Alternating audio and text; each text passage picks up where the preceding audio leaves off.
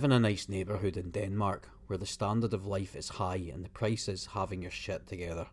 I'm a night owl, but very energetic, so I find ways to balance my off schedule life with my corporate job, which allows me to live in this very proper part of town. People here dress well, they don't smoke, and they don't stay up late. Except this one neighbour. I never met them, but I started noticing their kitchen light is often on quite late. I could see it from my kitchen, my light also being on, but like I said, I consider myself an exception to how people in this area and building choose to function. At first, I thought that they were just having a party, so that is why they're up as late as midnight or even hours after. But then I noticed it's more often. In fact, every time I went into the kitchen, I would note their kitchen light is on. I would wash some dishes and meal prep for tomorrow, noting with the corner of my eye they seemed to be doing the exact same. It's not polite to stare at people in Denmark, so I would avoid approaching the window, but after months of seeing this light on, I got curious. One night, I was a bit drunk and lockdown had made me feel isolated, so I just went to the window and took a long look at the place across the yard. Same floor as me. I was a bit shocked to see that they did the exact same, coming to their window, looking seemingly right at me. Very uncharacteristic of Danes, I thought maybe this could be romantic. I was, as I said, a bit tipsy, so I thought it would be fun to write hi on a piece of paper and put it to my window. My heart skipped a beat in excitement when I saw them putting up their own hi sign shortly after. Now I know they've seen me, and what's more, they're just as curious as I am. A bit too much interaction at this time though, so I just turned the light off and went to bed. Next evening, I was eager to see if they're still in that kitchen when everybody else around us is fast asleep. We could maybe share another secret moment. I got to the kitchen and I turn the light on and go straight for the window. Almost instantly, their light goes on and I see them go straight to the window again. I'm so glad. I'm not the only one excited and anticipating this strange interaction. I don't even know if that's a man or a woman, or how old they are, or what they think this interaction even is. I just know our curiosity is shared. I keep coming to the window every night, but I don't want to lead, so I wait for them to put up another sign. But they never did. They just show up when I show up and leave after I leave. Until that one night, I came back from a party. I was drunk and craving interaction but anxious to be close to people since the lockdown, so I was thrilled by this unique, intimate bond with someone I don't have to be close to and I could comfortably be involved with but not committed to in any way, as I could safely leave and go to bed at any time. I drunkenly rush to the window with my jacket still on, and surely enough, in seconds, I see their light go on and they rush to the window. Their figure seems a bit off somehow. I am tipsy, but they seem a bit bigger. I then realise that they also have a jacket on. How random. But also, it's a weekend night, so no surprise. Knowing they are often up late, I assumed that they were also out tonight. I feel giddy about how aligned we seem to be, but the feeling doesn't last. My heart drops when I see a weird shadow suddenly soaking up the kitchen light behind him like it's a vacuum. I'm drunk, and I know that, so I close one eye and try to clear my vision to make sense of what I see but it gets harder to stay calm by the second. It's something like a person in the room with them, but strangely blurred and appears to consume and distort the yellow kitchen light.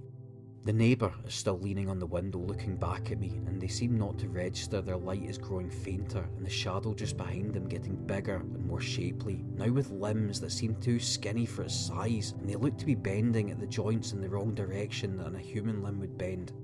It's twisted and broken, like a human body that's bent in every way it's not supposed to be. A head emerges on top of it with no neck, like it's been pushed into a body made of vacuum fog and white noise. I'm not sure what I'm looking at, but I know I'm not drunk enough to imagine something like this out of thin air, and as I lean on the window to shout, Look behind! It seems this person across the yard is too distracted by me to notice what is behind them and too far to hear me. I take the piece of paper I used to write hi and I turn it around to write look behind you in large black letters in my panic. I look up and they're still focused on me, so I push the paper toward the glass with both hands, hoping that there is time for them to react. I can't see what's happening as the paper I put on the level of my face to make sure it gets noticed is blocking my view. I swear I could hear my heart beat like a drum. I hold it for a minute, both wanting to make sure that it's seen and too afraid to put it down and see what may have happened to them. When I take it down with shaking hands, I see my neighbour hunched over, writing something down. As the shadow is now right behind them, towering over them, filling that room and blocking all of the light that was once there, and for the first time, the whole building across the yard seems completely dark.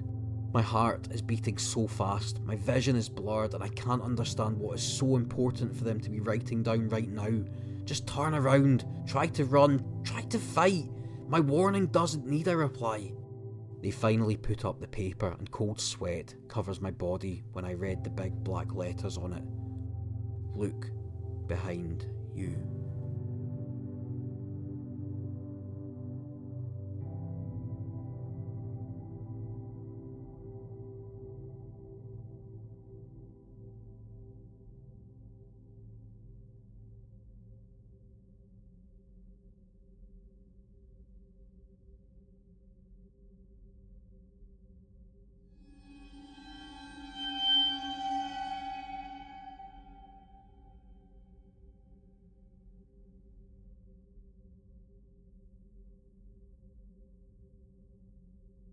I've just moved into my new apartment and I found a sheet yesterday when cleaning one of the old vents in the bathroom. I'm OCD like that and I can't handle the thought of something being dirty. It was two sided and written with sloppy handwriting, as if the person was in a rush. Even though it was such a bizarre place, I figured the previous tenants must have accidentally left it. I was about to toss it in the trash, but I couldn't help myself scanning the contents of the sheet I was due a break anyway, as I had been at it for a few hours, so I moved some boxes, sat down, and began to read. It went as follows. It was Friday night, and I had just got back from an eight hour work shift at the gas station. I was working whilst up to my neck with college assignments, but money had been low recently, so when my manager asked if I could do the extra shift, I didn't refuse. After a long night of dealing with some strange characters and stacking shelves until my arms ached, I wanted nothing more than to crash in my bed. Life had been tough recently, losing my father to cancer and my girlfriend moving out just a week after, so I tended to drown my problems by being proactive, even if it meant working myself to death. I got in, made a snack, and forced myself to touch up an essay I was writing that was due the following week. After some time, I realised that I'd been sat behind my laptop for a while. At this point, it was around 2am and my body begged me to stop. That's when I figured I'd call it a night. I went to brush my teeth and change into some normal clothes. It was then when I first noticed it. I couldn't exactly tell you what I felt when I hovered around that light switch. It was more of a thought. Like my subconscious mind was warning me of something that I hadn't picked up on. My body shivered and I visualised a cold breath going down my spine. It was weird, but I brushed it off and put it down to my lack of sleep, and then promptly undressed. Once I'd got out of my tacky 7 Eleven uniform and into something more comfortable, I paused for a second, turned off the light, and then jumped into bed. Now, I am by no means an insomniac. When I was a kid, I was always that friend at sleepovers that was out in five minutes while you stayed up talking about which girls you had a crush on. It was one of my perks that I cherished. I could sleep like a baby almost anywhere, unfazed by the noise, temperature, or anything that might hinder a normal person from sleeping. My mother used to call me Sleeping Beauty as a joke, but for some reason, this night was different. I lay there for a few minutes, maybe more, tossing and turning, blanket over me and eyes shut. My mind, however, was racing. I got this eerie feeling that someone or something was watching me. I didn't want to open my eyes. The room felt cold, unreasonably cold. I just wanted to wake up and be at my mundane routine like I was every weekend. I remember how my then girlfriend had always made a point of making me do chores, and the habit had stuck. Slowly, fed up feeding my irrational fears, I opened my eyes. The room was. I couldn't describe it. Something was out of place. Despite the lack of light, I could see that I was most certainly not in my room. I know it sounds crazy. I too hardly believed what I was seeing either. It sure as hell looked like my room, but it wasn't. Through the pale moonlight, I could make out that my wardrobe was on the wrong side of the wall, and my chest of IKEA drawers were on the floor. I couldn't fathom what I was seeing. The whole thing was like a cheap knockoff imitation of my room, but all wrong. I shot up, stiff. It was then when I heard it a blood curdling groan. It sounded like a wounded animal, but sinister, as if the strange sound meant me harm. I scanned the room but saw nothing. I went to turn on the light, but just as I was about to flip the switch, I thought I heard it again. That same blood curdling sound. Light flooded the room from the bulb, and I felt everything go back to normal. Tonight was just one of those strange nights I'm sure everyone gets once in a while, when you just feel that the whole world is out to get you.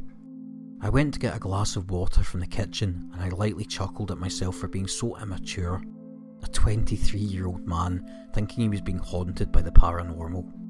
After gulping down the water and letting it moisten my now dry mouth, I headed back to bed again, trying to salvage the last few hours of sleep that I could catch before having to get up. The light was still on. As my finger rested on the switch, I felt it. It was as if my mind was perceiving something that I wasn't, warning me. I was annoyed now. It was gone 3am and I had spent the past hour behaving like a child. Without a second thought, the room turned dark and I was once again in the warmth of my bed. Breathe in, breathe out. Fresh air poured into my lungs and was then released. Eyes closed, fresh air, in, out, repeat. No thoughts, but the air was too fresh, with a cold, chilly aftertaste it was as if I was outside and it resembled nothing like the stuffy air of my small apartment. I was sceptical, but too proud to say spooked. Again, I brushed it off. Deep down, however, I knew that something was seriously off. I was just about drifting off when I heard whispering. At least, I thought it was that, but it sounded more like the sound a sleep talker would make, slow and unintelligible. It wasn't me. I wished I was asleep. Instead, I was here, hearing voices that didn't exist. They couldn't exist. Could they? I lived alone. They must have been a figment of my sleep deprived imagination. Surely, the mind does strange things when it's not rested, like the sleep experiment the Russian scientists did on inmates. They had been starved of precious sleep for days and ended up losing their marbles. Just then, something stroked my exposed foot. I think I died inside. It felt like a wet and slimy hand had grabbed my ankle. It felt small, and before I could compare it to anything, I sprang up, facing the foot of my bed, an automatic reflex I wished I hadn't done. There, standing in my room, were two figures. One was of a small frame, like that of a child. The other was freakishly tall, and not normal tall, but Shaquille O'Neal tall. It was as if he, or it was hunched over to gain a better look at me. I froze. Still, I could hear my blood pumping and ears throbbing. I focused my eyes and got a better look at the two things in my room. The giant one was holding the small one's hand. Its sickly lean frame was not in proportion with its body. I could just about make out their faces, and all I could say is otherworldly. Stuff of urban legend. Stuff you expect to read about in horror books, not see staring at you in your goddamn bedroom. They had grotesque white skin with a damp texture, as if it were made out of paper mache. Small black beady eyes that looked like shriveled raisins. No mouths, no noses, just those eyes, lifeless, staring at me. I wondered if they could see me in the dark, sense the terror that I felt exuding out of me. Just then, the smaller one edged toward me, now pointing right at me, dragging the other one behind it. How was I going to get out of this? Was this it? How I die? I then remembered how turning on the light had got rid of those strange groans, and turning it off had brought about these things. If I could only make it to the light in time. It was now or never. I counted to three. One. They get closer. Two. Heart pounding, they're a matter of feet away. Three. I make a beeline for the light and pound on the switch, but nothing. It can't be. I do it again and again, faster, but no result. Their heads are now turned, slow rhythmic movements as they edge toward me, and that blood curdling noise that they make. I run to the living room and try the switch there, but the same outcome. Darkness prevails. I thought of the safest place I could go my car. As I made my way to the front door, I saw that it was wide open. ajar. To my horror, I found that outside there were more of those grotesque human like things, a lifeless swarm just waiting outside in the corridor. They too were now creeping their way in, like a bunch of predators that knew their prey was helpless. I could have got a knife from the kitchen and maybe defended myself, but it meant passing my bedroom again, and the original two creatures were now already outside. Making their way toward me, the cold air rushed through me, and I went with my last resort the bathroom. I sprinted in and locked it, frantic. Small thumps began knocking at the door. They were patient, very patient. I looked up and my heart sank. It had just hit me that my bathroom had no windows. I couldn't help but stretch a broken smile across my face. I'm going to die because I cheaped out for a crappy apartment with no windows in the bathroom. More thumps. I found the paper and pen on the floor a few moments later, and it's funny, I didn't remember leaving them there, but was I really in a position to question reality at this point? My fate was probably long determined. I've written all that I have to say now. The last line read I can't see the morning light seeping through the crack of the door. It's still dark and cold. Awfully cold. Just those rhythmic thumps every so often that keep me awake. It's been hours, maybe days. I've lost track of time. I get up only to try the tap, but nothing comes out. I don't think I'll last much longer. I'm fighting the urge just to open the door and face whatever monsters want to get me. Whatever you do, don't turn off the light. I put the sheet down and thought for a moment. I was kinda creeped out, but I guessed some kid must have been just playing a prank on me. It was getting late and I needed rest. I went to my room, the only room in the house, Boxes were still stacked everywhere, and I had made little progress. Before I turned the light out to head for bed, I had a. I laughed. The silly story had actually messed with me. I proceeded to turn off the light and hop into bed. It's cold. Too cold.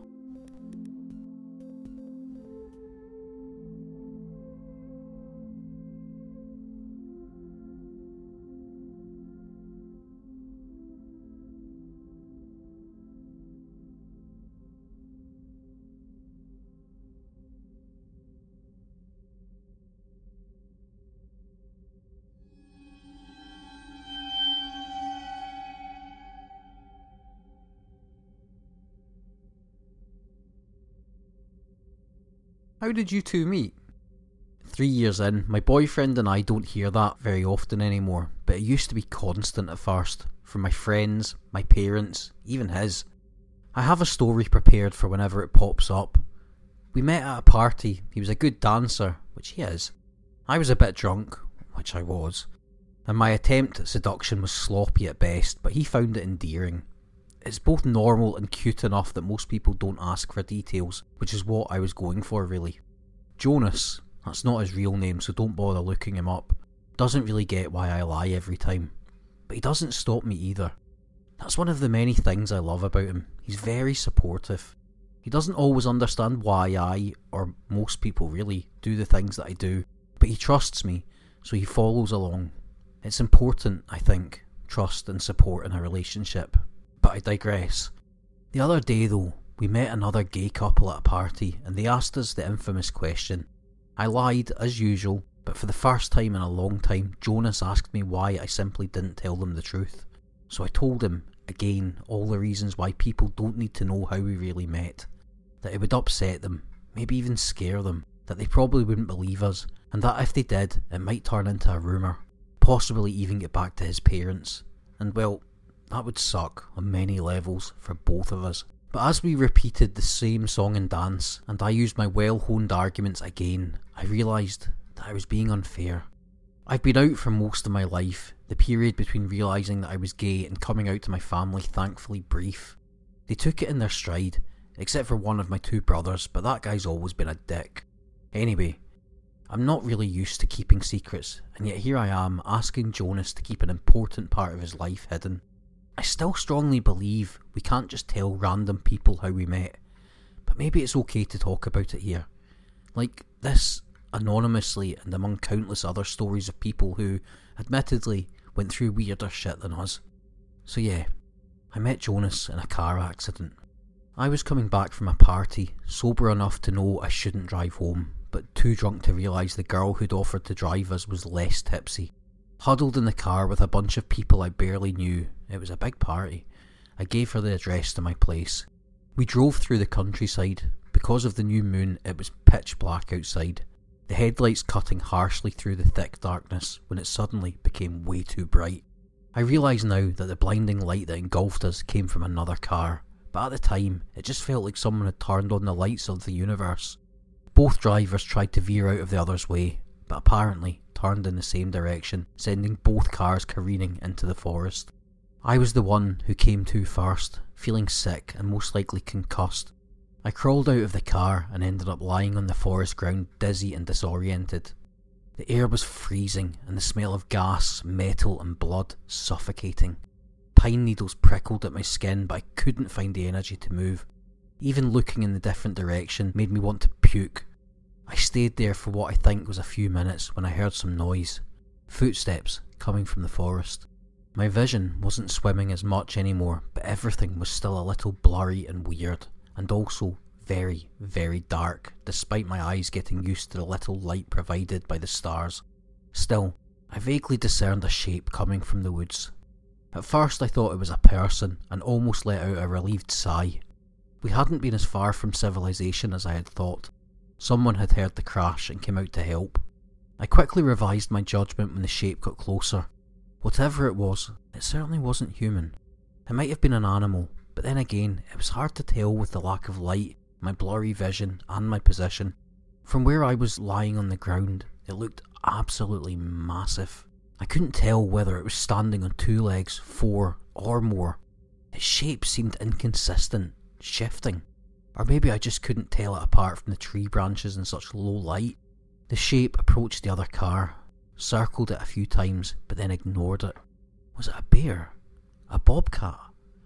I tried to stay as still as possible as it got closer to the car I'd just left, but then stopped only a few feet from it. That's when I noticed something that I hadn't seen before because of the poor visibility. There was another person lying on the forest ground, face down in the dirt. I'm not sure whether they'd been in our car or the other. To this day, I still don't quite remember what most of the people involved looked like. I couldn't make out much of the other person, only that they wore white clothes and they didn't seem to be moving at all. It was unnerving. It became worse when the creature started circling them. It sniffed at them for a short while, and then took its first bite. I had to fight back a scream, then a gag at the horrifying sound of bones snapping and flesh squelching as it was being masticated. The noise was so clear in the silence in the woods it compensated my lack of visibility. I really wish it hadn't. My vision became blurrier as tears welled up in my eyes. That was it. I was going to die in the middle of nowhere, devoured by some wild animal. But the panic soon turned into single minded purpose. I had to reach someone, call 911. If this was an animal, then I had to use the fact that it was distracted. Ignoring the ongoing sounds of feeding, I looked for my phone and found it in one of my pockets. Screen busted but still functioning. Unfortunately, I must have been more concussed than I thought because although I could still see the screen, I couldn't read what was written on it. Everything was blurry, shifting, and I couldn't focus. I was so desperate to get help. I didn't immediately realise that the sound of the creature eating had turned into something completely different. It was only a loud snap that made me look back at the nightmare taking place a few feet away not anticipating to what extent the nature of it had changed. The body was gone, entirely devoured, leaving only blood-stained and torn clothes behind. But the creature was still here, and it hadn't just been a trick of the light the first time. Its shape was changing. Loud and wet cracking sounds erupted from it as its bones shifted into entirely new structures the already undefined lines of its silhouette moving faster as muscles and flesh unravelled before knitting themselves back into place.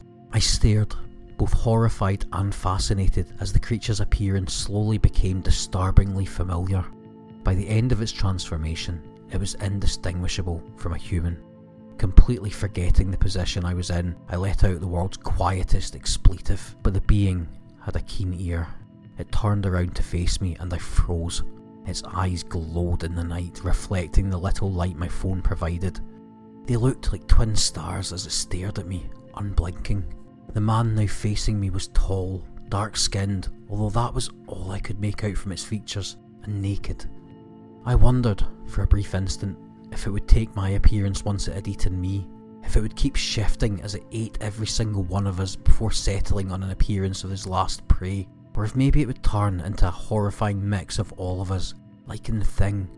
But almost as I thought that, it stopped looking at me, taking the blood-stained clothes instead before putting them on. It found something in the back pocket of the dead man's pants and looked at it, and then, for the first time, I heard its voice. J. O. It sounded physically painful for the creature to talk, requiring unnatural movements from the tongue, and its jaw worked painfully around each vowel. Jo. Na. S. Jo. Na. The next sound that came out of its distorted warble, but it kept trying until finally. Jonas Hudson.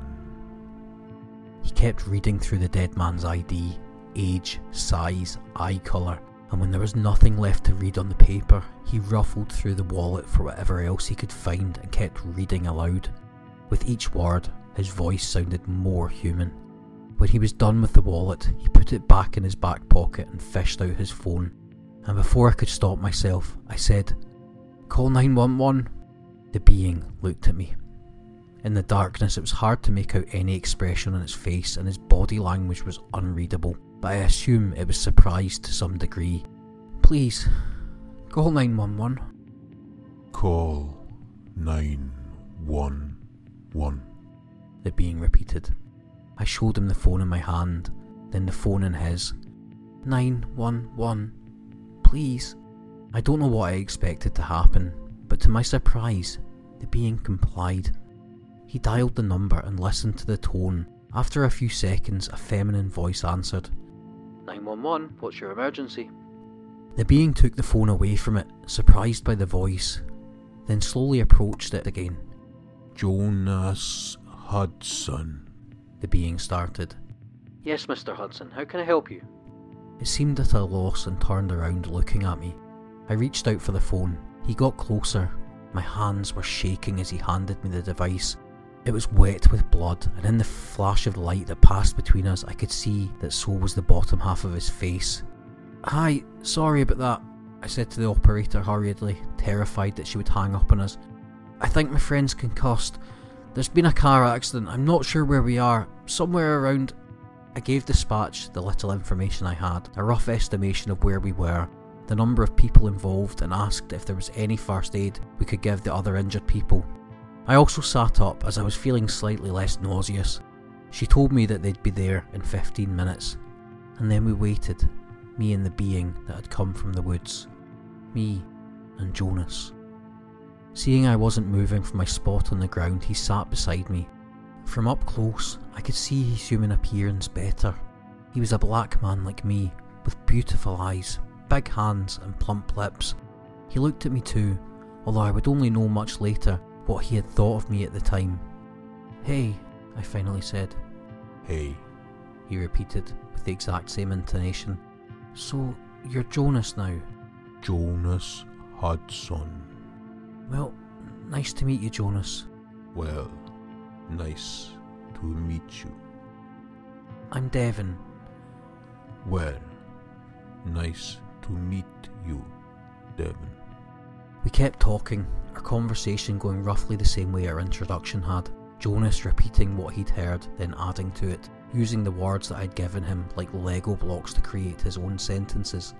As surreal as the whole situation was, it was also a good way for me to stay awake, even though the adrenaline from the car accident and, well, Jonas was starting to wear off, leaving me shivering and tired.